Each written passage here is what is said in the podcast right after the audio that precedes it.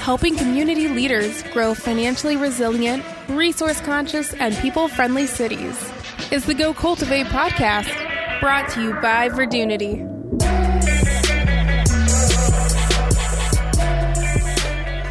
Hey guys, welcome back to the Go Cultivate podcast. I'm your host, Kevin Shepherd. Uh, my co-host Jordan is working overtime these days on editing these these recent episodes that I've been doing solo. So you'll hear his voice back on here again soon for sure. Today's guest is John Anderson. He's the co-founder of the Incremental Development Alliance, uh, a 501c3 that trains and supports aspiring and practicing small developers all over the U.S. I met John seven or eight years ago, probably now at a CNU Congress for the New Urbanism event. And then I got to know him a little bit better when IncDev had their very first small developer boot camp uh, here in nearby Duncanville, Texas. Duncanville, you may you may recognize that that name from Monty Anderson, who we've had on the podcast in the past. No relation to John, but they are uh, they're co-founders of the Incremental Development Alliance. Duncanville is Monty's one of Monty's farms, his home base. That's actually where he lives and uh, where his business is is located but I, uh, I, had a chance to really get to know John back during that that boot camp, and we've uh, kept in touch, worked together a little bit, and uh, he's a resource that that I look to quite a bit when uh, I'm looking for input on small development codes and and really just small develop or small business in general. He's one of the country's best when it comes to all aspects of small development um, anything from due diligence and site selection all the way through pro formas, design, financing, understanding all of the different financing aspects and loans that are out there, code hacks, uh, things that you need to do with the codes to allow the small development and, and missing middle, things like fourplexes, duplexes. Um, and also in construction methods, he, he actually got into the development field. Uh, he was an ele- electrician and then uh, moved his way into small development uh, from there. So I had planned to talk about, uh, get him on today to talk about the Incremental Development Alliance, uh, the small developer movement that they've cultivated over the last five or six years. Um, but it, we also wanted to get into the CARES Act and how it relates to small businesses, how some of what we're hearing and experiencing ourselves going after some of those funding programs that are out, and then end with with what cities can do to cultivate a stronger small small business local developer ecosystem in their community. Uh, we ended up winding our way through those things, um, but as John and I do, we we tend to we, we went around a, a, few stories in there, a few frustrations, and and definitely some suggestions mixed in. So it's a good conversation. I hope you enjoy it. Here is my interview with John Anderson.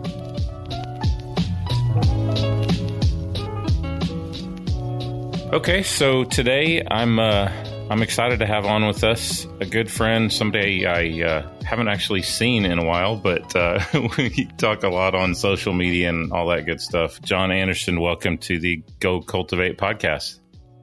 Well, thank you, Kevin. Glad to be here. So I wanted to have you on. I mean, we could shoot, we could talk about a lot of different stuff, but but I think specifically the the intersection of the incremental development, small business or small developer kind of tribe that you've been instrumental in in building and growing over the last couple of years, um, and the CARES Act and getting funding to some of these small businesses. Um, that's really what I want to focus on on today. We're doing a, a, series of podcasts just on the COVID pandemic and and how that's affecting everything from getting the FEMA funding in your community to getting the the local businesses the money.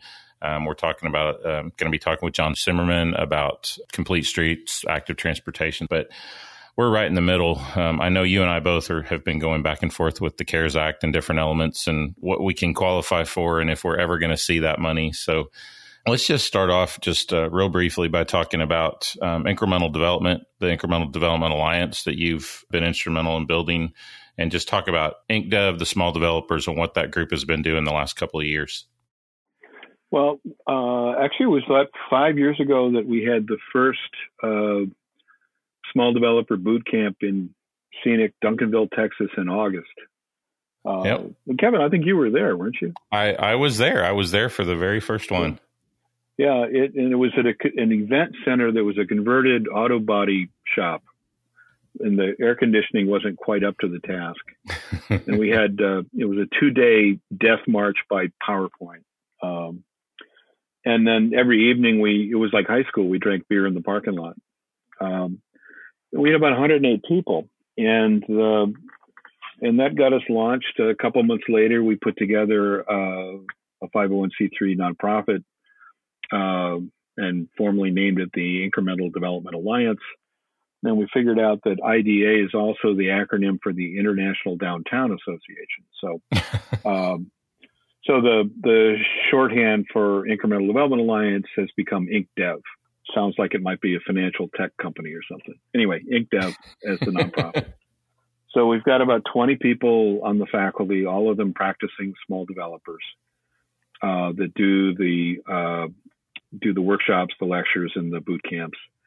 And um, some of those folks also cross over working with uh, cities, helping them uh, craft text amendments, uh, do stress tests on their zoning code to see. Uh, the intent is to uh, help facilitate more small development uh, because it really is a much better fit for most of the policies of towns trying to revitalize. If they can get somebody to work on the stray lots here and there, scattered lot development really isn't workable for large scale developers. They need a consolidated mm-hmm. parcel. They need, you know, basically economy of scale.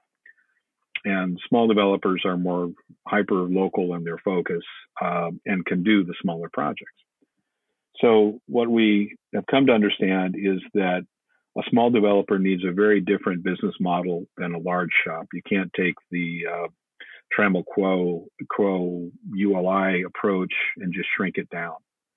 Uh, because that's really based on economy of scale. They would like to have as many units on the project as possible to spread all of the brain damage and legal fees and such over a larger number of units.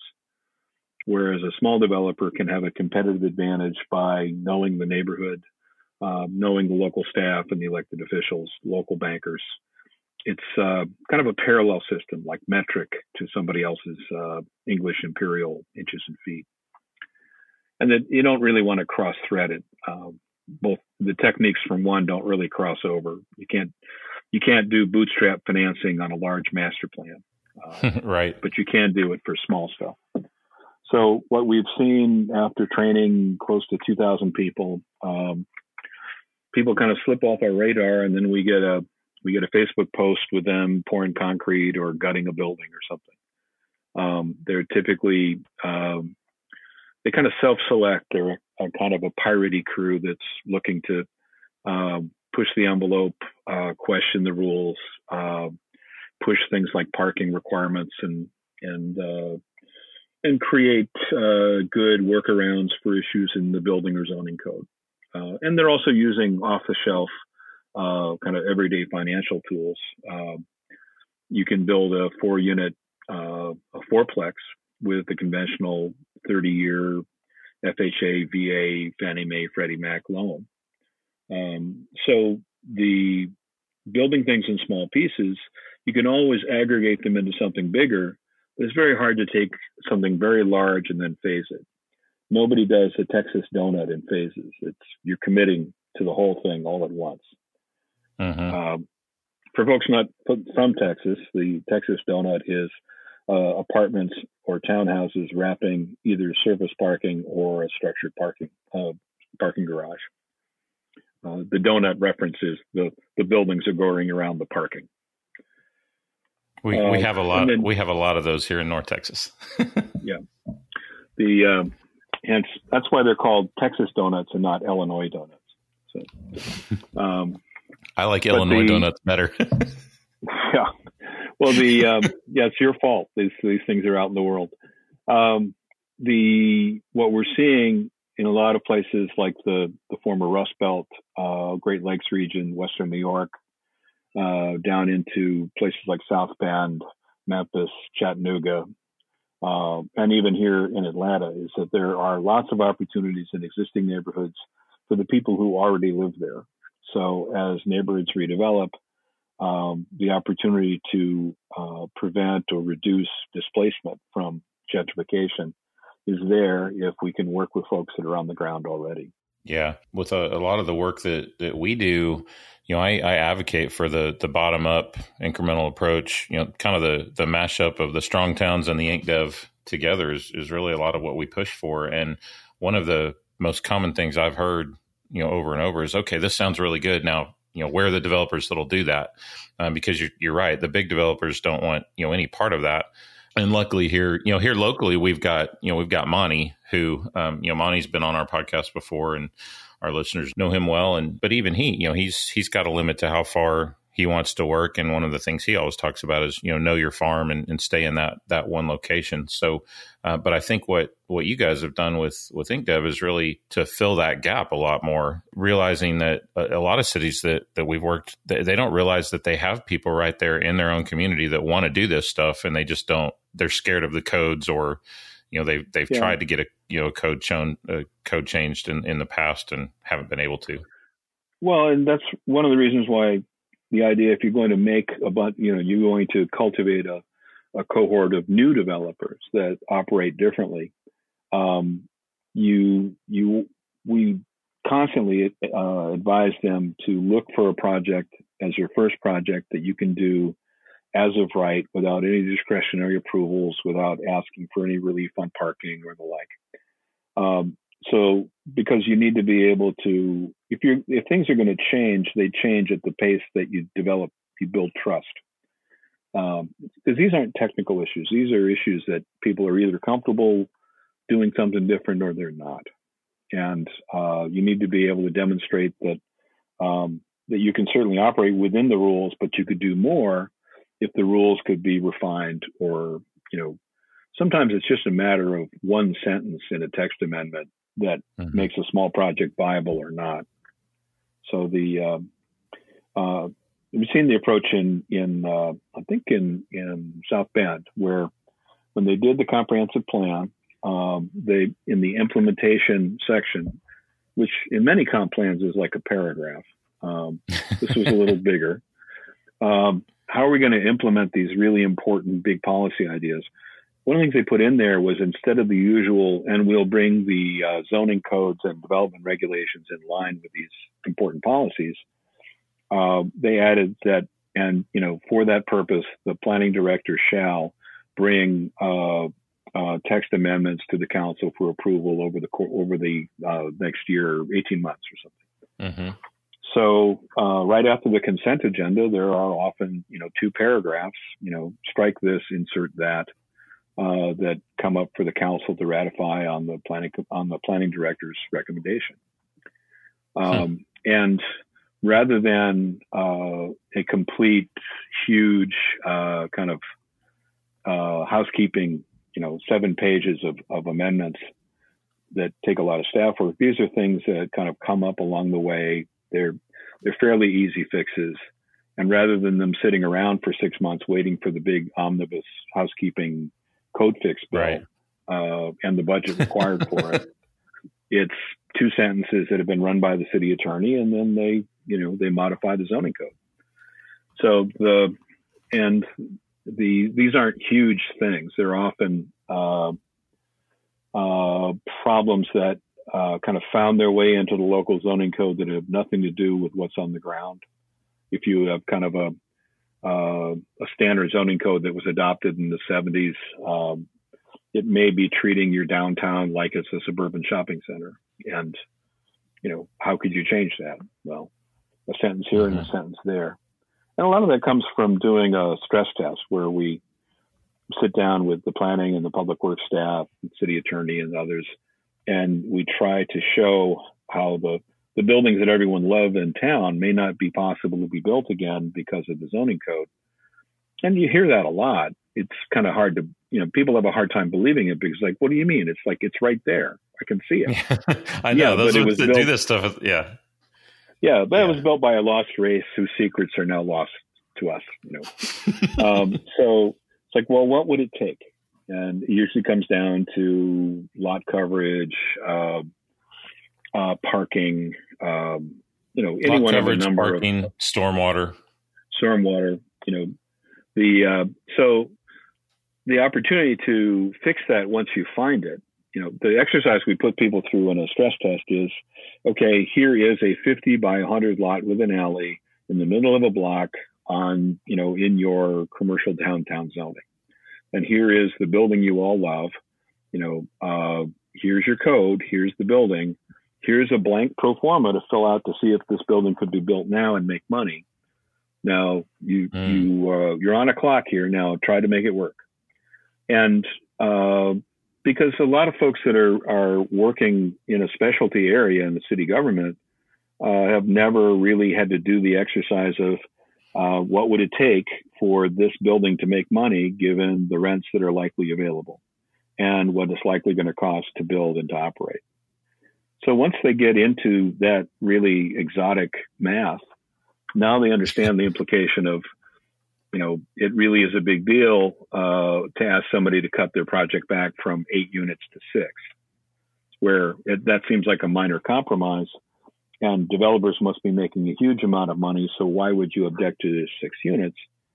If you're doing the math yourself, kind of in the body, then you understand that now your project is no longer financially feasible you know, and yep. so there's, uh, so the first round of that uh, stress test, you know, in about 20 to 30 minutes, there's this wave of disappointment and frustration that kind of sweeps over the room where they realize they, they can't build the building that everybody likes.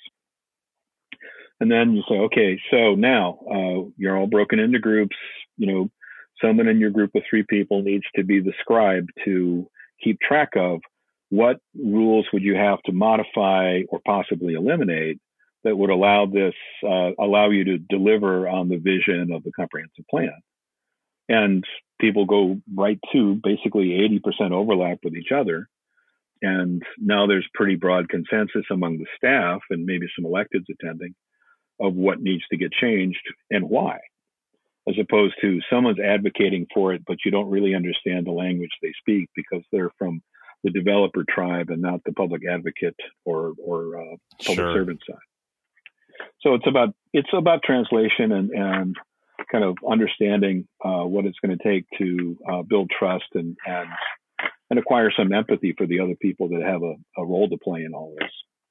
And the people, the fact that people are upset about you know development doesn't come from some psychosis. It comes from seeing what we've been building the last 30, 40 years. Is mm-hmm. not, sometimes it's not a lot to write home about. Oh yeah, and then you you kind of stack on top of that what you've talked about the revenue per acre, and that's something that that we uh, we do a lot of. I, I really I spend a lot of time talking about just the the infrastructure funding gap and and how certain development patterns, not just the revenue side, but but certain development patterns also add can either reduce or add to your infrastructure costs and your service costs in terms of police and fire and all those other things. And just the same way you talk about the stress test, some of the workshops that that we do, you get in there and it is fun to get them. You, you just you ask the right questions in the right order, and then you can see the light bulbs start to go off, and then it does some of them will get just flat out pissed at like, well, why why have we been allowing this kind of development for the last yeah, thirty how years? How come if, nobody if, somebody should have told me this harder yeah. longer previously? You know? Yeah, somebody should have um, stopped this shit thirty years ago. well, but at the same time, uh, we see folks that I think they they have a, like an internal gyroscope where they can sense the grade break, the two percent grade that is a slippery slope to having to re-examine everything about the way that the city's finances work. And at that point, they want to dig in their heels and not not go there because they they have a sense that this is really bad. And if I I could just serve out my term, I only got six more months, and then I'll be free of this. And Ooh. you know, it's ironic that it often takes we somebody could do another episode to just talk about that. yeah, well, and I think uh, you know, if you had told me that I was not going to be when I was 30, that I was that the I this road I'd, t- I'd taken as a developer.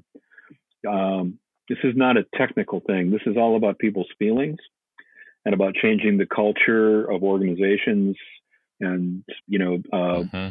and communities. Then I probably would have stayed an electrician. I just uh, because feelings are messy and and uh, when you get really kind of focused in on a technical issue, you get really upset if people don't like uh, think that your your equation or your explanation is brilliant and they should just stop doing what they're doing. You know, human behavior doesn't turn on a dime, and it shouldn't because we'd all, you know, I remember the hairstyles of the 70s and the 80s. It, you know, that if that stuck around, we'd all look pretty stupid. so I think that the uh, recognizing that almost anything we're going to be doing in the coming years is going to require change, uh, some hard choices, uh, trade offs that we weren't anticipating two months ago. And, you know, we're going to have to understand a lot more about what other people's stake in this stuff is. We can't just go off our own information. You know, we're going to be kind of trading information and feelings about how we're going to go forward. Yeah. And you can imagine somebody's an elected official, a department head, senior staff, the number of people tugging their coat looking for a fix, looking for a solution, because they wanted to believe that their elected officials were such wise grown-ups that they could fix this stuff. And that's really not a reasonable expectation. You know? um, there are a lot of things that, I mean, it comes to a point where you, as individuals, I can't do what I can't do you know, we can talk about mm-hmm. how we might get partway through some trade-offs and and kind of baling wire and duct tape and bubble gum to keep society moving, but we don't get to do the big fixes. We get to do the small local ones. Uh, right now, where everyone's waiting for the Department of Labor in Washington to fund uh, the, un- the, the the enhanced unemployment stuff and the money hasn't come yet, so the states can't release it. Um, uh-huh. And the, uh, I think to a large extent, uh, I mean, you think about an outfit like FEMA, which has a hard time doing their job, you know, in a set of normal emergencies, or the SBA, you know, that they're kind of stretched day to day anyway. so now we have a Katrina in every major city, uh, a crop failure across everywhere, uh, for the SBA or the Farmers Home Administration, Ag uh-huh. You know, so everybody's got this huge demand, uh, and they're trying to make it work with the existing uh, administration they had. So no matter how good or well-intentioned a piece of legislation comes out of Congress, we have to have a in, in a situation like this, we need a highly competent executive branch to be able to execute it. And uh, we don't have that right now for various reasons.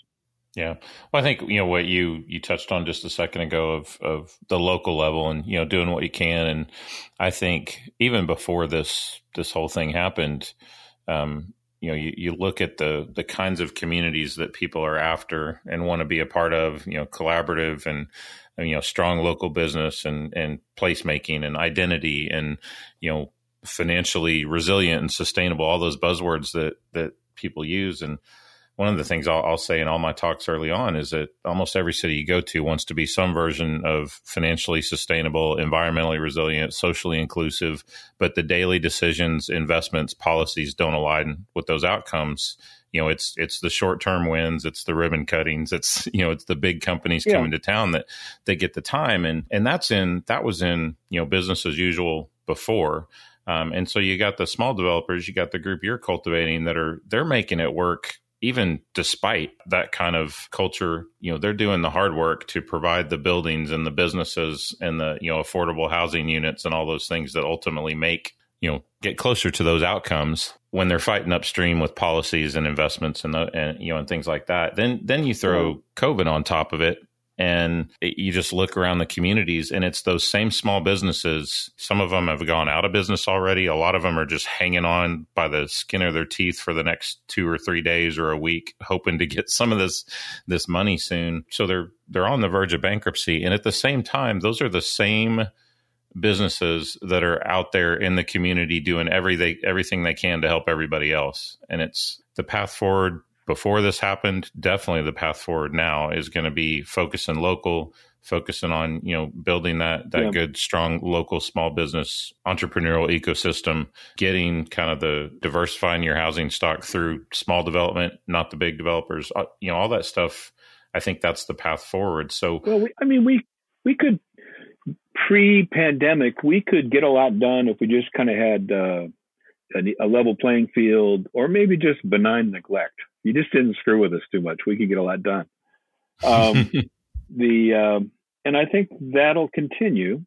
Uh, the pace at which we can do it, or how quickly we can come up to scale, creating new small developers, um, you know, it's going to hang on a, a, bunch of things. But I think that uh, I like our chances just because uh, people that may have been pursuing other work don't have it anymore, and it may make sense to renovate a house and rent it out.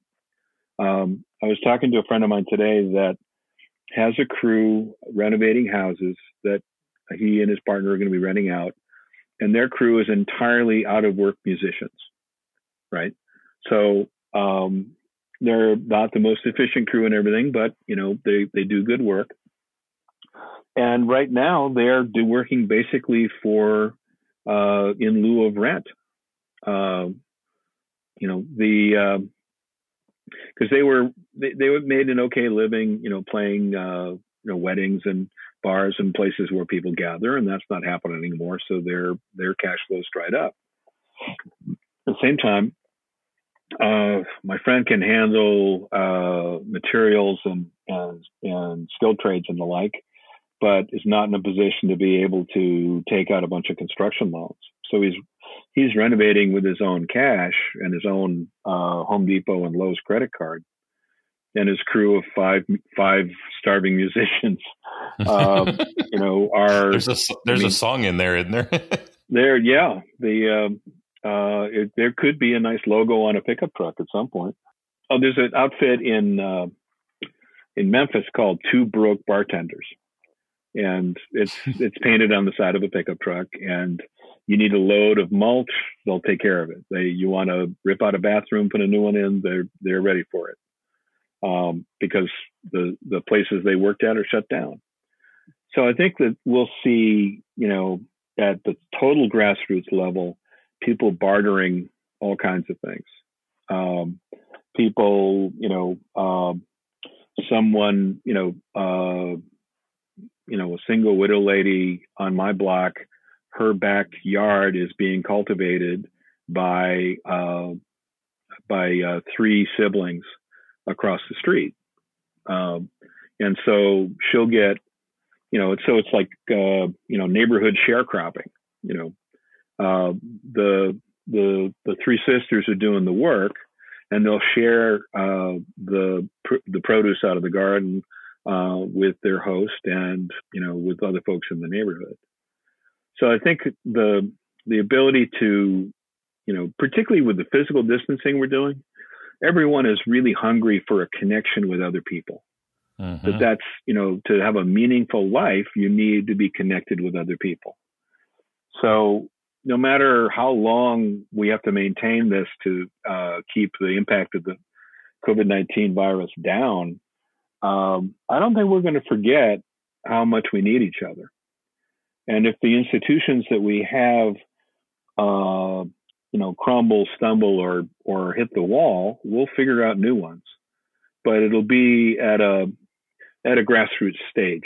Uh, the top down stuff is going to be important, but there's a lot of leverage that goes with that, and, and it may head in the wrong direction. I mean, I don't mm-hmm. mind, you know, if I lose everything, as long as everybody else does.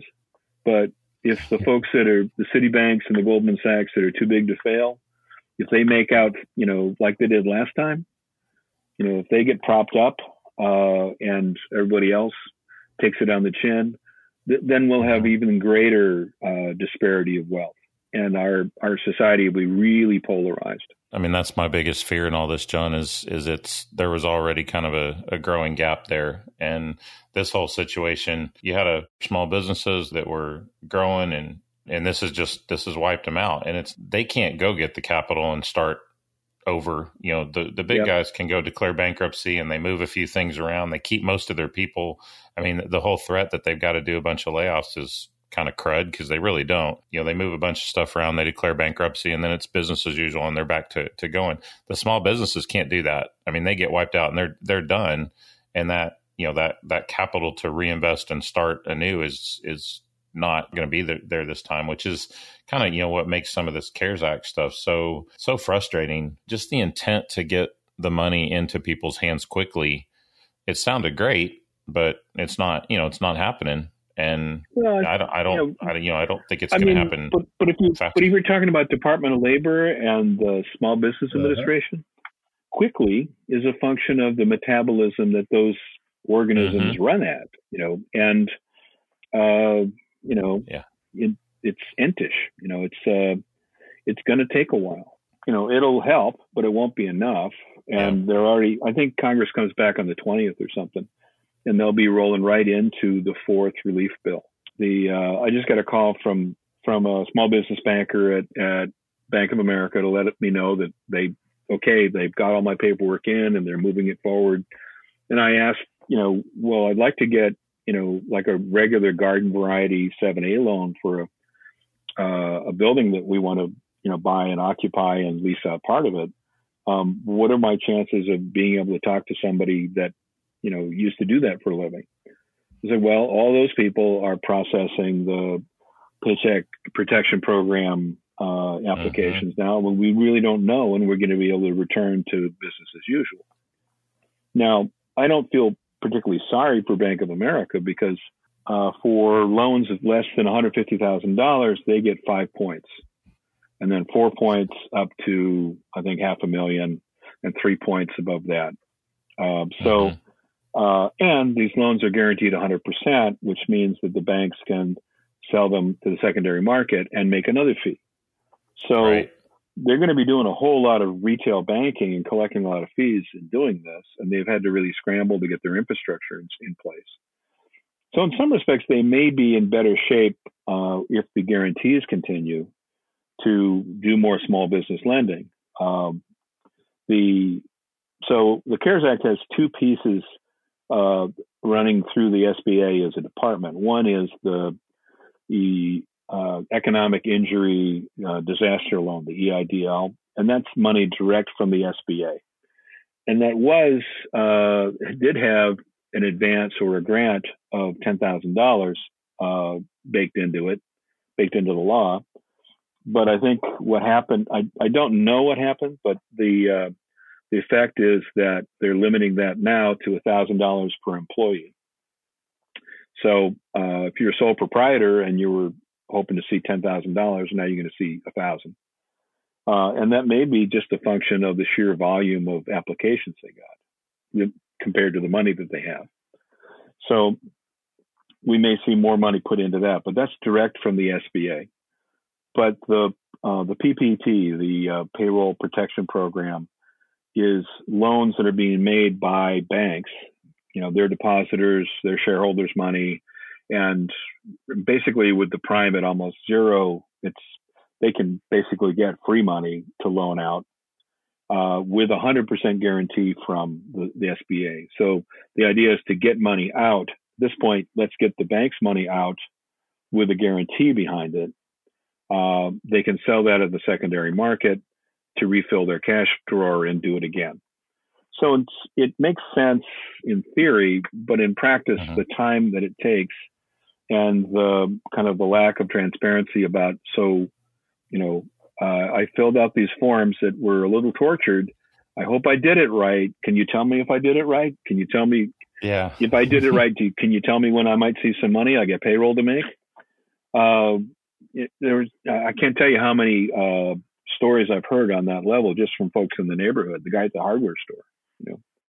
Yeah, well, and it's it's it varies so much by the banks, the size of the bank. You know, have they been doing SBA loans in the in the past? Are they a current lender? Yada yada. And just, I mean, in our in our situation, I know my my wife Natalie, she's got her business account through Bank of America, and that process for her, I mean, it was in the portal was open, she did it, she got it in, and I mean, it was you know now she's in the queue and and just waiting you know, my bank is a local smaller bank, and it's taken a lot longer for them to work through that process.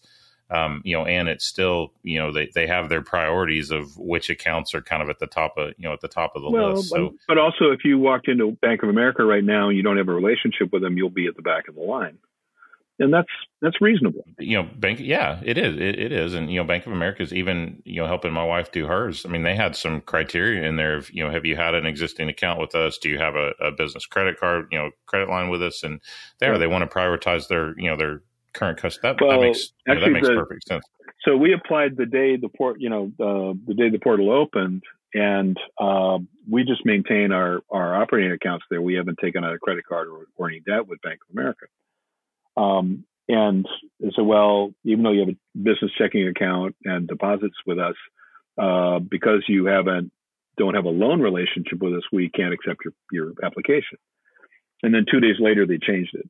Uh, I, am guessing there was a bit of a uh, a flurry of activity on that. So so we're seeing kind of the goalposts be moved periodically. You know, the, the the rules for the game are changing in the middle of the game, which pisses off Americans.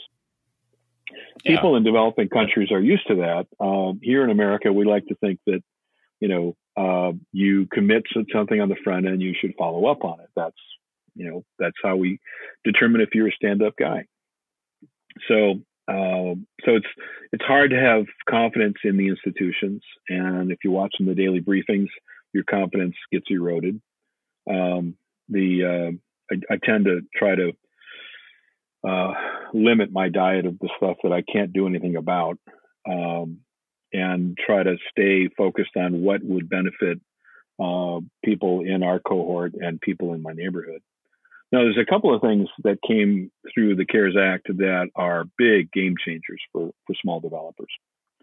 Um, there was a provision in the Tax Cut and Jobs Act the, that was passed in 2017 where they they wanted to, the Congress had intended to create a situation that for 15 or 20 year improvements in a building, you could get bonus depreciation. You could depreciate it all in one year.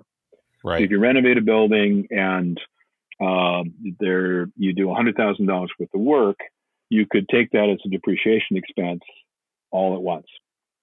Um, what's happened in the CARES Act is they fixed that language because it was kind of, it went halfway there and actually created a bunch of disincentives. So they fixed that, um, recognizing that it was really a drafting error in the previous tax bill, which is only, you know, 1,200 pages anyway. Um, so in the 880 pages of the CARES Act, they fixed that, and they also put in something about uh, net operating losses. So if you have a net operating loss, you lost money this year, you can carry that back five years and uh, file amended returns and get a tax uh, refund, right? So um, the nice thing about that combined with the bonus depreciation is you can use that depreciation to create a net operating loss and carry it back and get some of the money you paid in as taxes back. So, for instance, uh, one of the buildings we're looking at, the interior work is about eight hundred thousand.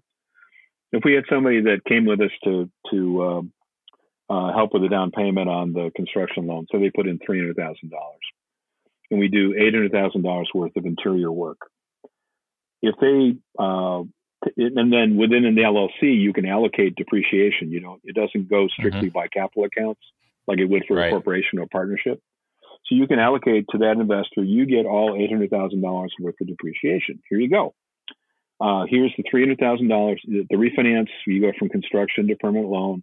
Here's your three hundred grand back, and here's eight hundred thousand dollars worth of depreciation.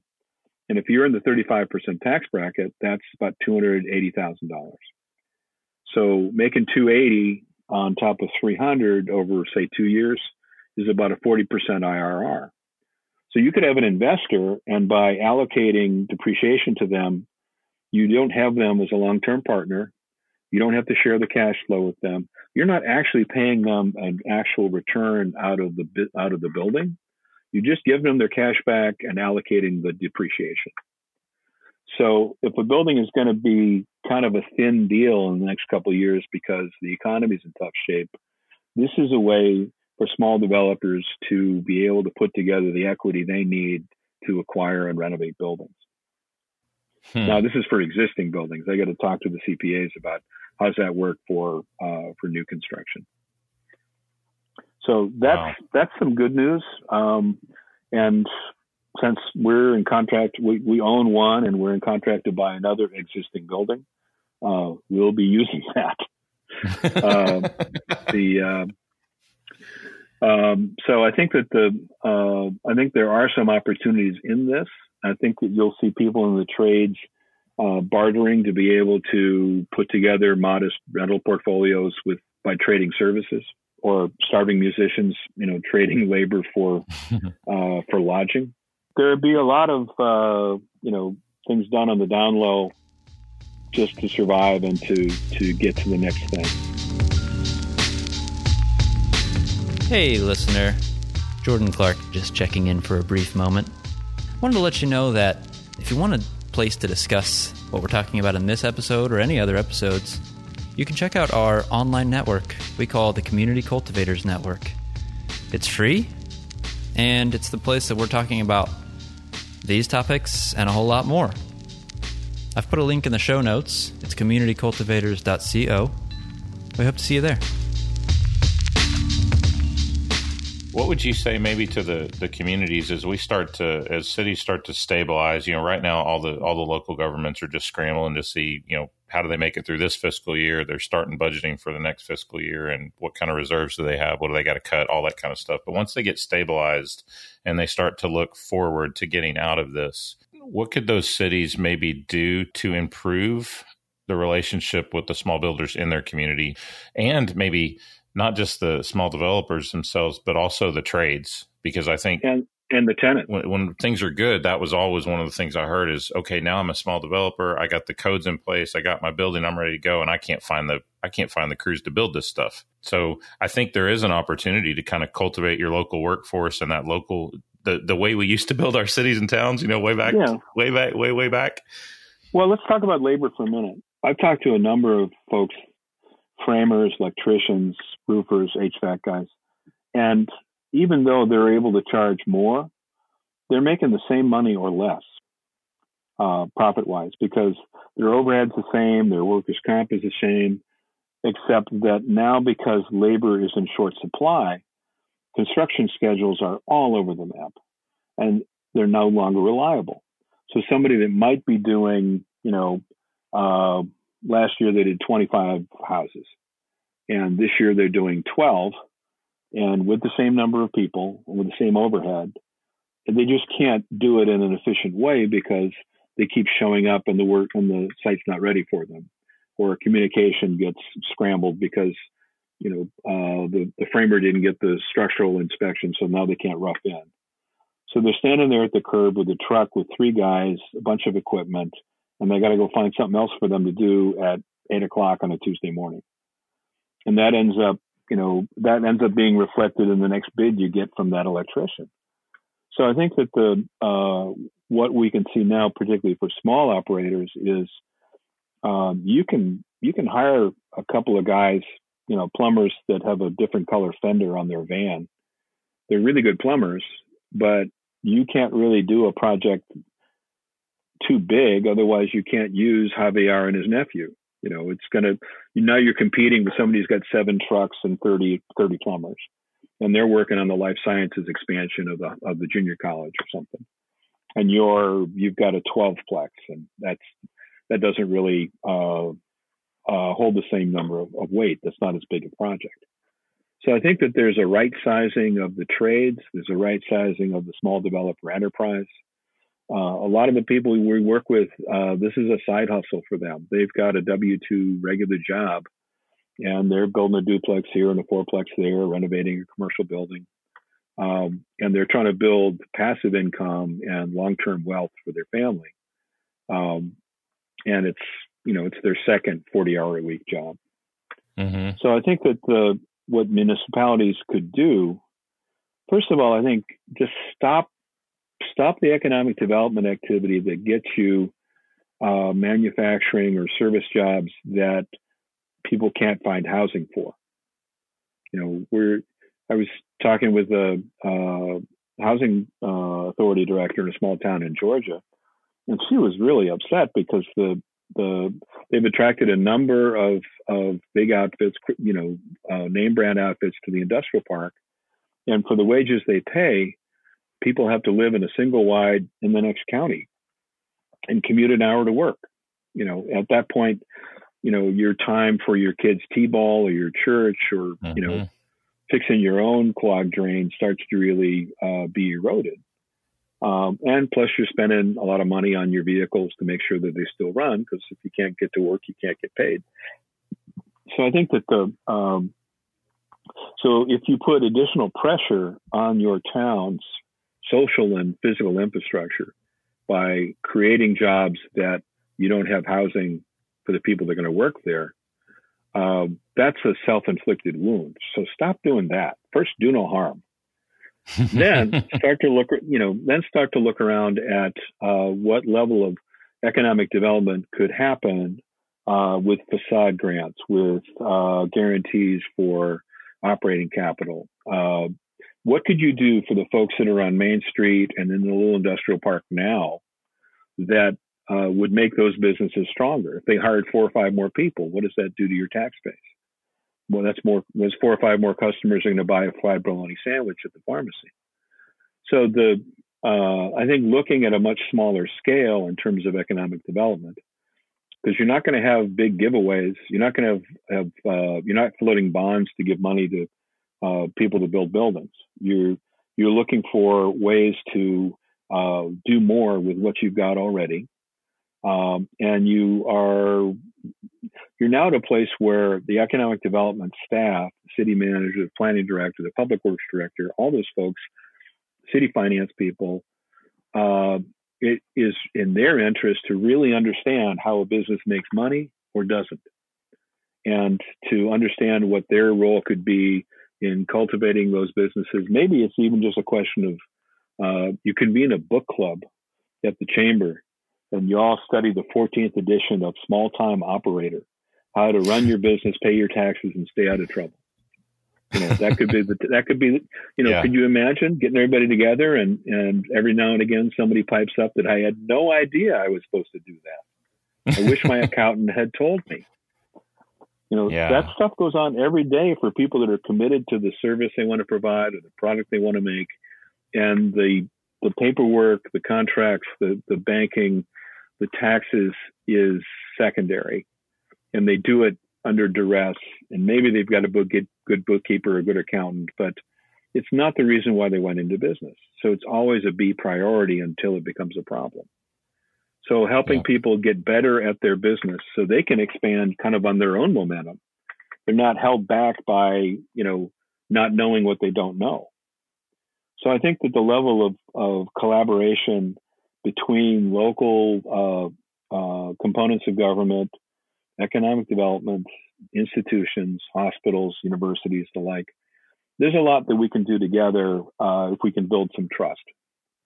And uh, if you if the under, if if you understand so little about how a building makes money or how a business makes money, you're always suspicious and untrusting of the people involved in that business. You know, and it's an, it becomes adversarial. So if they're not customers or partners, if they're people that are somehow uh, uh, taking undue advantage of of civic benefits, you know, if that's if that's how you see people, it's easy to, to interpret their actions as more bad behavior as opposed to innocent behavior that you know they're all trying to make a living and make the city work better. So I think that the more education for folks in the, in uh, that are in public service to understand what what the steps are within the private sector and where uh, the gears can mesh instead of grind. So we're not going to do each other's job. Yeah, and that's kind of, um, I mean, that's a good place to to start to wrap this up. But really, you know, back to look at how IncDev has evolved. You guys initially started as a, as doing boot camps to to train small developers, and you've evolved a little bit over time to now you're doing some of these these workshops and stuff for the broader community to to help exactly the conversation that you're you're talking about, right? Yeah. Well, you need to build the whole ecosystem. The yep uh, you're only going to go so far if the uh, if the community is hostile to the idea that people need a place to live. Um, you can still get some things done, you know, if you're determined. It's just a lot easier if people agree with you that people need a place to live, um, or they need a place to operate their business. So I think that uh, uh what I hope uh, we can see is uh, a recognition that whatever happens in Washington or the state at the state level, um, things that are going on in the local community are things that we can control. Like we're we're keeping the the infection curve down by social distancing and you know staying home, and we're all doing that, and and we can take credit for the fact that less people are going to die because of that. So if we move that same recognition that we're in this together into how do we build a sustainable local economy, that's uh, got a wide range of enterprises in it, so it's not all dependent on the cement plant at the edge of town. Uh, then you know our connections with each other can breed connections in commerce and civic life, and we can have a you know the good news is we could have a better life coming out of this uh, if we remember the lessons. What we've seen though with other disasters, hurricanes, tornadoes, earthquakes, is that people a part of their brain switches off. They become highly emotional. More than anything, they want things to be back the way it was.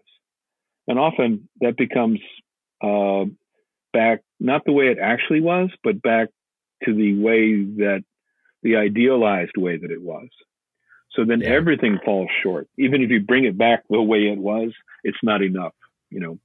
So I think that if we fall into that, where we start uh, treating people as the other, that you know somehow uh, it's a net zero game that I'm only, you know, if somebody else is benefiting, then it's probably going to be at my expense. Uh, that kind of attitude, we saw that. Uh, we saw amazing good things being done for each other at a local level after Katrina. But then the further away from the actual event, you know, people are in still in tough shape. They're still hurting, but now they're trying to put their lives back together again, and it becomes uh, competitive, adversarial, and difficult. So if we can build the relationships now and carry them forward, and have people thinking on a kind of a new level, then I'm I'm optimistic. Yeah. So with uh, a lot of the community leaders and residents too uh, that I've been visiting with the last couple weeks, I think the the opinions really seem to be breaking down into what I would say three categories. Um, there's one group that you know I would just say are probably the the urban fans, urban development fans, the ones that have been advocating for density, mixed use, walkable, complete neighborhoods, public transit, things of that nature. Um, and they've really been doubling down on that position since the COVID stuff has come out. You'll see them advocating for things like uh, converting uh, vehicle lanes to bike paths. There's a lot of tactical pop up movement happening with with that as parks get overcrowded. We need more space for for just physical activity and social distancing. The reclaiming some of the roadways um, have been a part to do that, and so there's a movement there. A lot of people advocating to to do more of that as we come out of the pandemic. Then you have the suburban communities that um, you know they're kind of the same way of, of, just the, the group that just wants to go back as business to business as usual as um, as soon as possible. Um, and then you have, I think, a pretty significant group and growing that's in the middle that's actually really digging a little bit deeper and observing, looking at, at, how things are working through this and thinking about quality of life, neighborhood interactions. I mean, I know here in my neighborhood, there's there's some people, you know, we've lived here for 15 years and never seen some of these people before, but you hear people talking over the fen- fences and interacting and talking across the the street just because people are out more. Um, you've got less commute time. You know, people are at home more with their families more. Um, and so there, there's a lot of things there that I'm, I'm encouraged that there's city leaders that are looking at this saying, what can we take away from this? What does quality of life really mean? And, you know, can we do things to modify our path forward, I, I guess, to, to take advantage of some of these things and not just default and go back to the way things were?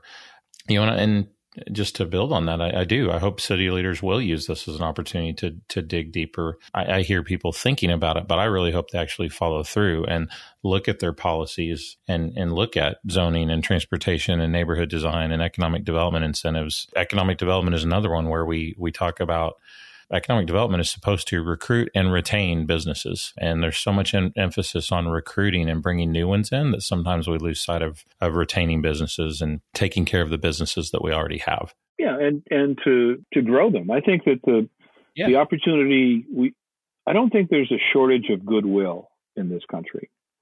I think that uh, that goodwill can get blunted or burned off if we want to blame somebody or if we mm-hmm. want to uh, polish our grievances.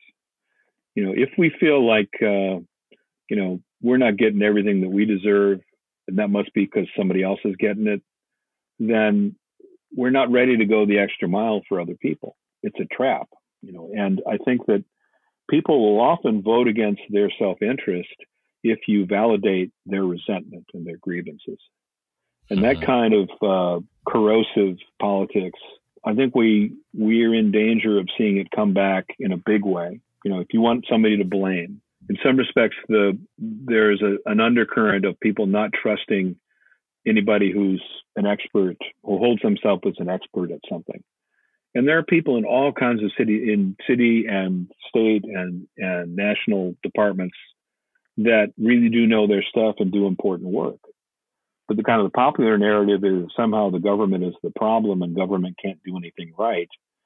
And we could see this, uh, you know, the the trouble getting unemployment straight, the trouble getting the twelve hundred dollar checks out the door, the trouble with the SBA, as one more example of see government is the problem, and you know we need to just look out for ourselves.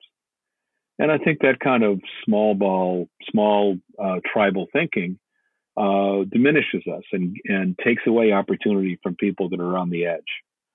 So I think if we look out for those folks, if if white folks with privilege can be allies and resources to uh, people of color, neighborhoods that have been seeing disinvestment, I think mm-hmm. that's where uh, we can see a, a different quality of life come out of it.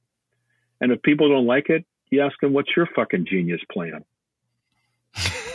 Well, on that note, John, I definitely I, I want to have you back on again and, and talk more about IncDev and, and some of the great things you're doing there. But I, I think uh, I appreciate the work that you're doing. I've I've been wanting to get back to another one of your boot camps for what'd you say? It's been five years. yeah, well, it's gonna it's gonna be. Uh, we're working on on better online content and uh, and putting you and, together you and everybody else. yeah, you and everybody else. Uh, but this was actually on the work plan for the staff in the third quarter this year. We're just moving it up. Uh, but Monty and I are working uh, together with some of the staff on how do we get a really good um, uh, written and and online curriculum put together, uh, kind of next level. Go more detail mm-hmm. than you can just in in a day or two, face to face. And then we need to be able to cultivate local uh, cohorts so that people can meet up and meet their people, because that's half the benefit right. of the workshops. So uh, that finding out that you're not crazy, that other people do this stuff too. Well, thanks for having me. It's been really good. Yeah, where uh, where can folks before we before we uh, wrap up? Where can folks follow you and uh, and IncDev both? I know. Uh, let's start with IncDev. Where's the best place to follow that? Well, uh, it's incrementaldevelopment.org is the official uh, site. There's also an Incremental Development Alliance Facebook page. There's a, one step removed and with plausible deniability there's the Facebook group that I put together uh, called We Do Incremental Development. Uh, there's about 8,000 people in that. And there's a lot of good information that's being shared. That's an amazing resource for anybody wanting to get into small development or, or city leaders. And I, I you know, I don't know how you manage access to that thing, but there's, there's just oh, a the, ridiculous yeah, you, amount you, of. You ask to be in, you answer a couple of questions, and then I let you in. Uh, the um, and then you can also um, I haven't posted lately, but uh, I have a blog which is letter R John. My first name is given name is Russell. So it's rjohnthebad.com. So yeah. uh, there's a couple of years of, of uh, screeds and, and things that I found myself repeating over and over again. And I figure if I wrote it down, I could just send somebody the link to the pod to the uh, to the blog. Yep. All right, man. We'll uh, we'll get some links in the show notes as well. But John, you take care. Keep uh, keep doing what you're doing. Take care of yourself too. Okay. That's you, wife. Take care. All right, man. Take care.